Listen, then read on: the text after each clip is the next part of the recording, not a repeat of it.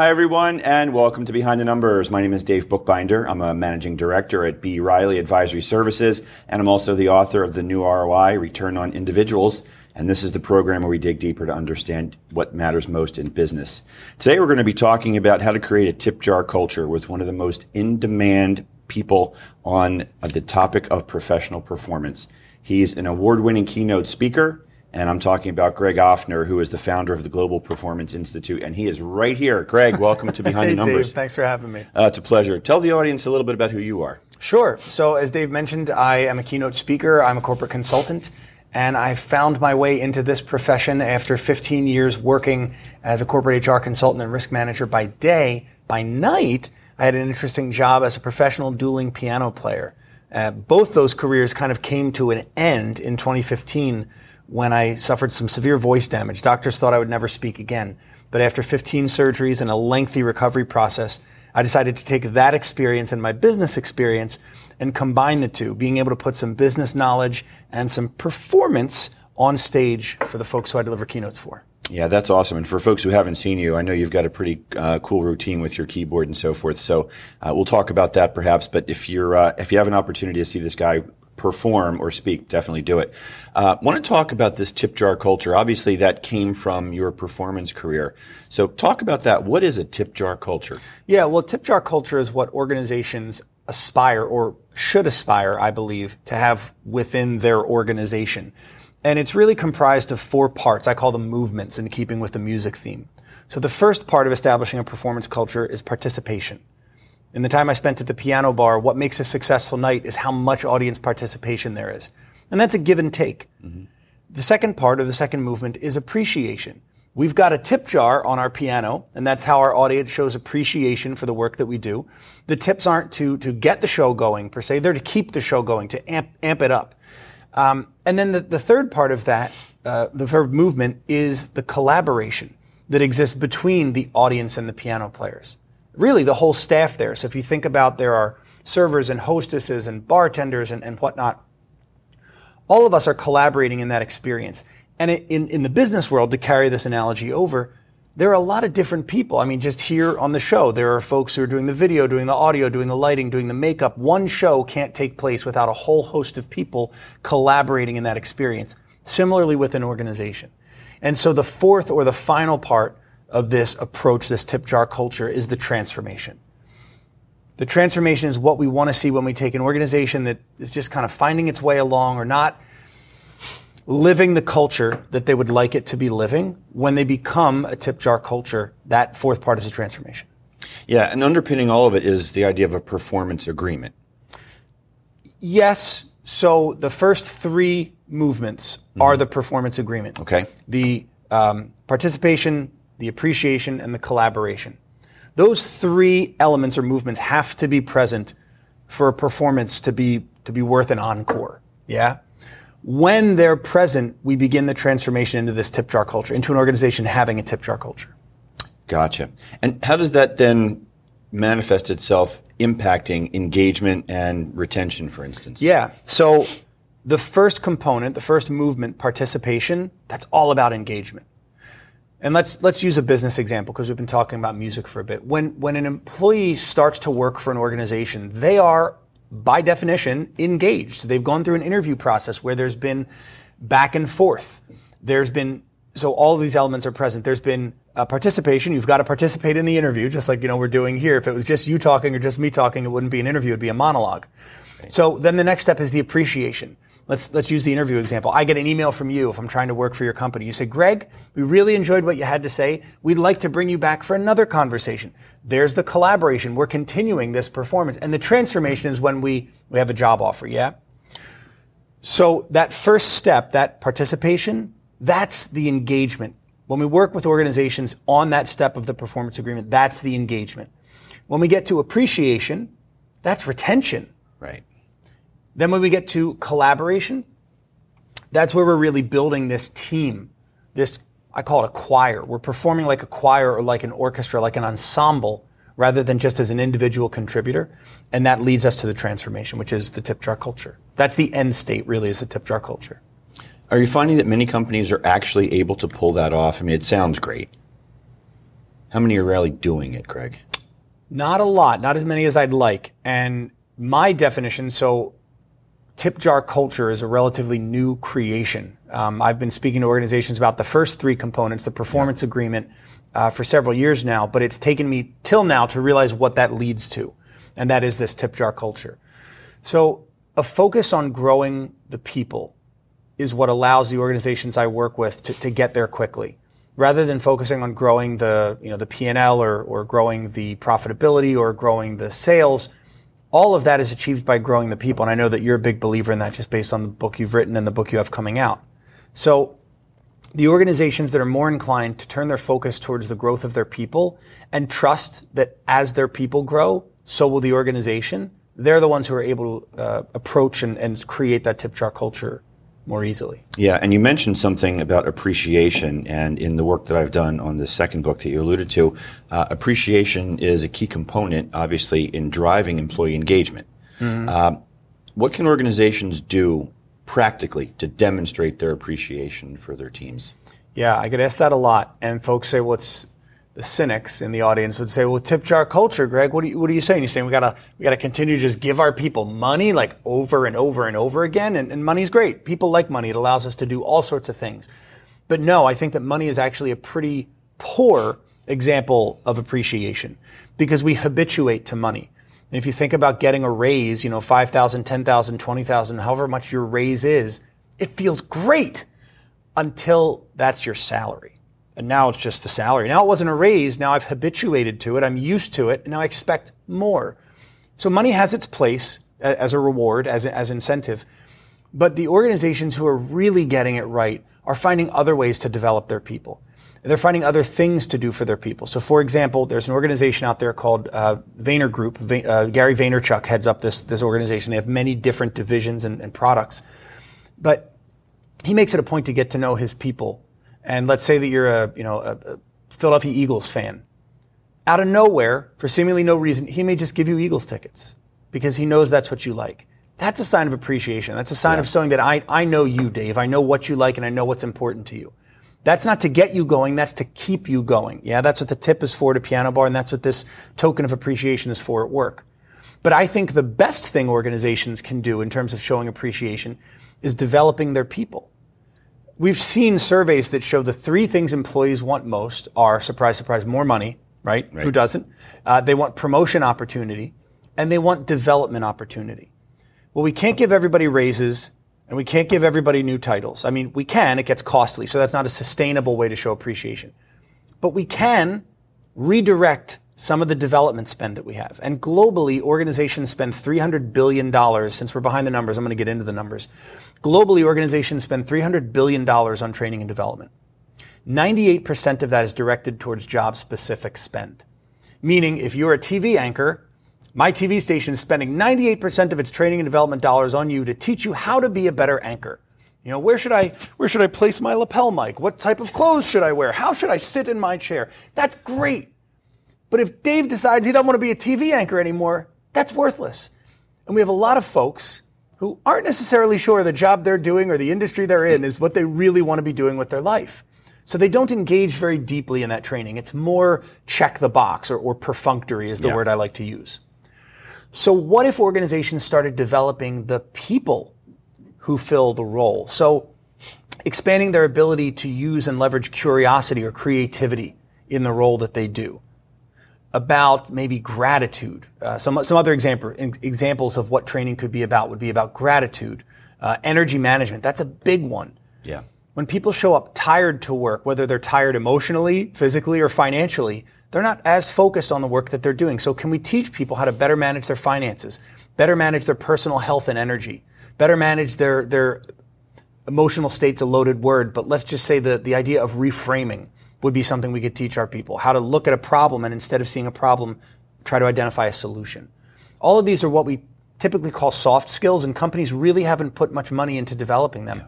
But the research shows that that's what people want because no matter where I work or what I do, I take that development with me. That's valuable to me.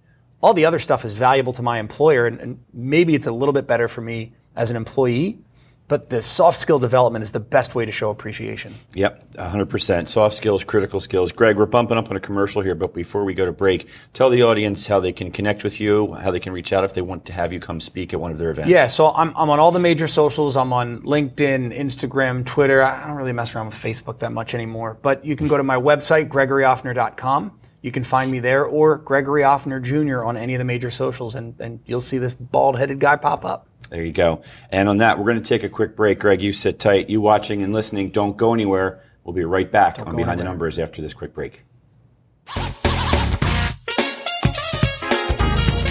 There's an old expression in business that you can't manage what you can't measure. Business performance and business valuation, it's all measured by the numbers. But I've learned that the real lessons and the tough decisions that are made occur behind the numbers. My name is Dave Bookbinder. Join me and my guests as we go behind the numbers to understand what really matters most in business.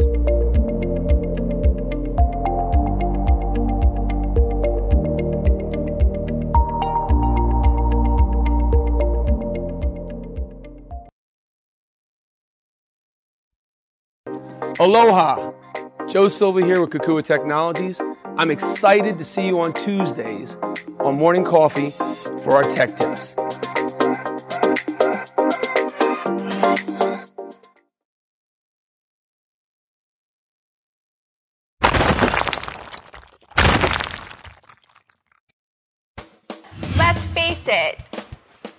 Get a bad rap. I'm Erin Brucci, host of Legal Breakdown, where we dissect legal topics for the everyday viewer with a mix of interesting guests to talk about current events and hot legal topics. Let's work together to make the law accessible and relevant to everyone. Catch us every week on RVN Television.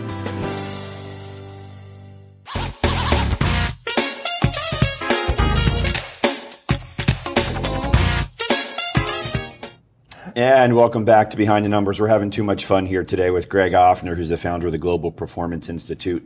We're talking about how to create a tip jar culture. Uh, Greg, at the end of this second segment, you talk about certain check the box things that, that employees do in their day to day. And I want to dovetail that into a, a term that's now gotten a lot of traction and popularity. That's quiet quitting. And I've seen and read couple different angles on it. One says quiet quitting is really nothing more than people just doing what's expected of them and nothing mm. more, no discretionary effort. They're doing their jobs. And other folks like yourself who wrote a recent post that I thought was fascinating says that quiet quitting is really more or less half-assing it. Talk about that. Yeah. So th- that is an interesting angle we could talk about. But I think the important conversation to have regarding quiet quitting is the failure of leadership that allows it to happen. So quiet quitting isn't only doing what you're paid for. That's doing your job. The way that quiet quitting is being used right now popularly is to talk about people doing less than what's expected because of whatever reason. They don't like the way they're being treated. They don't think the job matters. They, they don't think they matter within the job. Whatever their reasoning, the popular idea about quiet quitting is that it has to do with people doing less than what's expected of them and just sort of what we might imagine as hiding out in a, in a cubicle somewhere, not getting seen, but still getting the paycheck. Whether that's true or not is really not, I'm not interested in that. I'm interested in how is it even possible? How is it possible for someone to quiet quit? What that says to me is that the, the management has no idea what's expected of this person, hmm. or there aren't clear guidelines set out for what success is in that person's job. Because if I can show up, not do what's expected of me, and keep showing up and keep getting paid and keep doing what's not expected of me, that says less about me and more about leadership. And I think this is a problem that's been allowed to go on for a long time. That problem being leaders, and by, defi- by extension, the company, don't clearly define or even know what they really want employees to do. And we see this manifest in the employment agreement, that little line uh, or in a job description where it says, and other duties as may be uh, uh, uh, delegated by management. To me, that's as silly as going into a restaurant, ordering an eight ounce filet, finishing the filet, calling the server over and saying, hey, you know, I'm, I'm still a bit peckish. I'm still a little hungry. Do, do you think you could rustle up maybe two more ounces of steak for me? Now, any server who's worth their salt is going to say, Dave, you know, we'd love to, but we don't sell steak in two ounce portions. We sell it six ounce. We could get you six ounce. And you say to the server, no, no, no, I, I don't want to pay for these extra two ounces. I just want you to bring them to me. Every server, every restaurant would laugh you out of the dining room. But yet we allow this to occur in businesses. If you want extra, you should pay for extra. That's what discretionary incentive is all about. If you want that initiative that we're now alleging people aren't giving anymore and calling it quiet quitting, you need to compensate for it. Now, like we talked about before the break, does that compensation have to be money? Not necessarily, but there needs to be discretionary incentive. And I think it's ludicrous that organizations don't get that. Yeah, and I would agree with you on everything you just said, except I would add one little addendum. And I think that discretionary effort certainly can be, quote, bought, you know, in additional compensation, nothing wrong there. But I also think that discretionary effort can be inspired. If you're working for somebody that you would walk through fire for, because I know I've had some of those leaders in my career, and I would go above and beyond, even though I wasn't going to earn an extra nickel, just because I wanted to do my best for this individual. But isn't that an incentive? Yeah, it's an internally driven thing. Yeah. It's, it's created by good leadership. Yeah, that's what I'm saying. So it doesn't have to be financial. It can, I mean, we, you hear this all the time. People don't quit their jobs, they quit Right. their bosses. A great boss, a great leader is able to inspire. And in many ways, that is incentive. That is Yeah. a discretionary incentive. So we're, I think we're, in saying the perfect same thing. alignment. Yeah. Good job. All right, fist pump on that one, brother. Thank you. um, disengagement happens over time as different events start to accumulate and, and employees start to feel a certain way. But at some point, there's an inflection point, right? The straw that breaks that camel's back. Is there, in fact, a moment where someone actually disengages? Yeah, I, I disagree. I say, I mean, think about if we, instead of saying disengagement, let's say divorce. Okay. Right? You and I are both married. Divorce happens over time.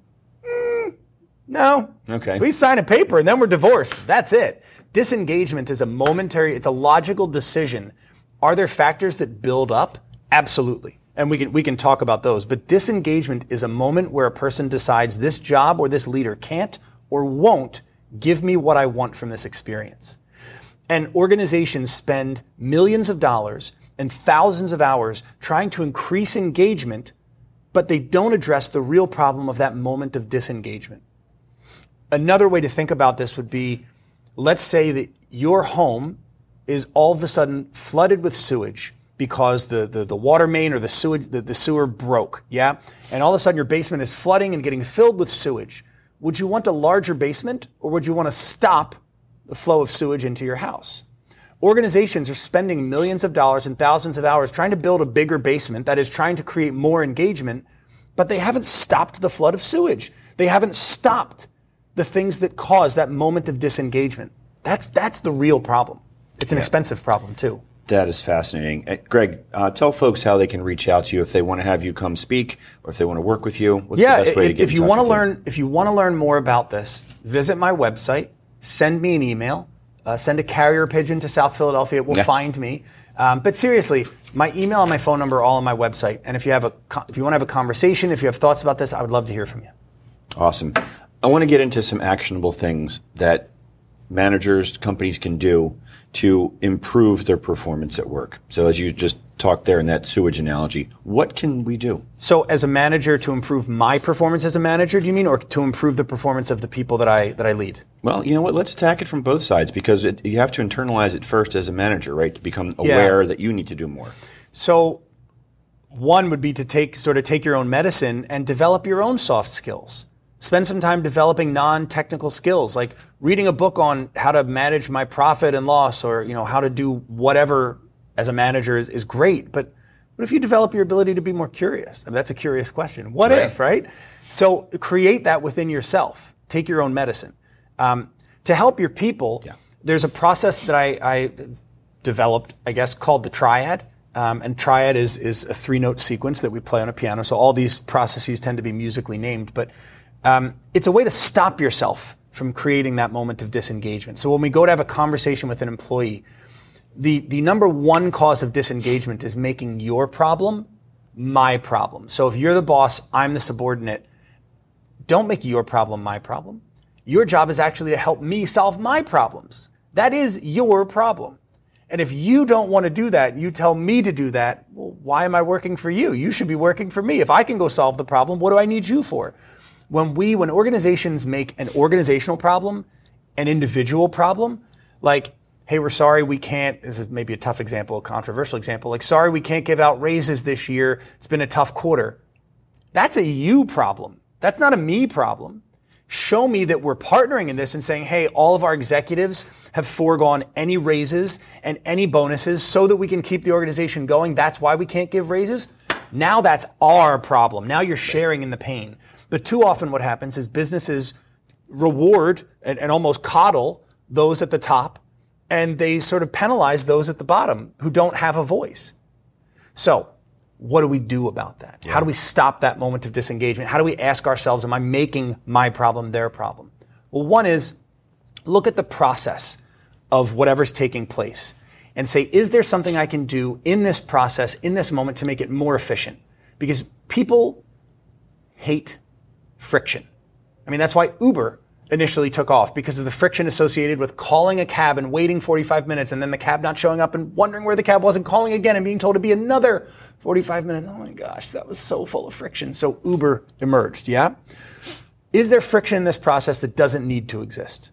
Can I eliminate it? That's why I've got, you know, to use a military analogy, that's why I've got the rank so that I can change this process. Next is look in the mirror and say, have I done all that I can do, all that I can do, not all that I feel I should do, not all that I'd like to do, all that I can do to help solve this problem for my person? And then the third step is partnership. If I've looked at the process and I can't make it any simpler, and I've looked in the mirror and I, I can't do any more alone, then it's time to take that other person and partner with them and say, here are the facts. Here's what I'm working with. Here's what we need to accomplish. How do you see it? How can bring that person in? To the best of my knowledge, everyone that works at, at professional organizations is an adult. And we'd like to be treated like adults. Even though you may have a VP title and this person may have no title, you're both adults. Let's act like it. Let's solve these problems together. That's what a company is. A company is a group of people that have decided they'd like to solve a problem together. So they come together to work. Let's, let's act like it let's let's get rid. I don't want to say get rid of the hierarchy, but let's get rid of some of the BS associated with the hierarchy, and create a place where people want to come back to. I call them encore experiences. Yeah. And we want to create encore performers, people that we want to see come back again and again to places they want to be again and again. I wish I had more time to talk to you, Greg. Uh, this is fascinating stuff. We've got about 90 seconds, but I do want to sneak in one last one. Sure. Uh, everybody talks about the idea of being fulfilled at work. Is that a realistic outcome? It can be we have to make a decision. If you don't love your nine to five, you need to find something to do with your five to nine a.m., you know, 5 a.m. to 9 a.m., 5 p.m. to 9 p.m. that does fulfill you. I talk about three types of people that work in an organization. One of those types of people just wants to show up at nine, leave at five, and do the absolute best they can while they're there, but they don't want any more. And they really don't want to, to commit really deeply to this job. They just, they, they like the job. The job fulfills a need. We need those people to keep organizations running. But I, I believe fulfillment can be found through work. Doesn't have to be, but it can be. Okay. Greg, unfortunately, we are out of time. I want to thank you so much for joining us today on Behind the Numbers. I hope you might consider coming back again. Absolutely. It's been awesome. a pleasure. We've been talking about how to build a tip jar culture with a, an award winning keynote speaker here, my friend Greg Offner. And again, my name is Dave Bookbinder, and I'm the one that my clients turn to when they want to know what their most important assets are worth. You can find me on LinkedIn, Facebook, Twitter. I'm out there on socials. Please feel free to reach out. Always happy to have a conversation. And thank you again for watching and listening. We can't do the program without you. Please hit the subscribe button wherever you're watching, and you'll be able to stay in touch with all that we're up to. And uh, that's it for today, gang. That's all we have time for. We will see you again next time on Behind the Numbers. Take care.